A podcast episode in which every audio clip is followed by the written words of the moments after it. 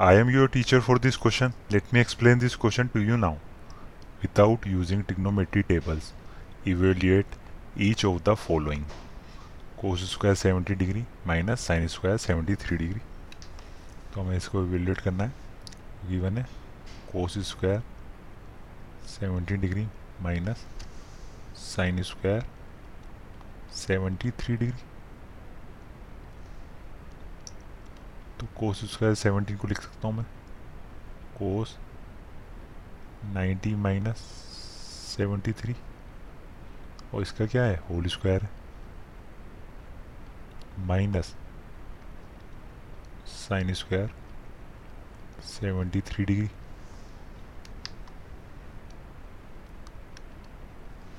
तो cos ninety minus theta किसके equal होता? है वो इक्वल होता है? साइन थीटा के।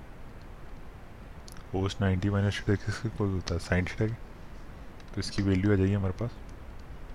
Cos ninety minus theta theta क्या है? यहाँ पे सेवेंटी थ्री देंगे तो ये हो जाएगा।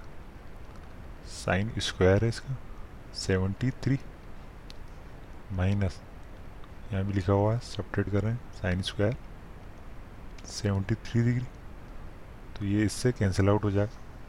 तो इसकी वैल्यू क्या आएगी हमारे पास? इसकी वैल्यू आएगी हमारे पास ज़ीरो तो हमने इसको इवेल्यूएट कर दिया और इसकी वैल्यू आ रही है हमारे पास zero I hope you understood the explanation thank you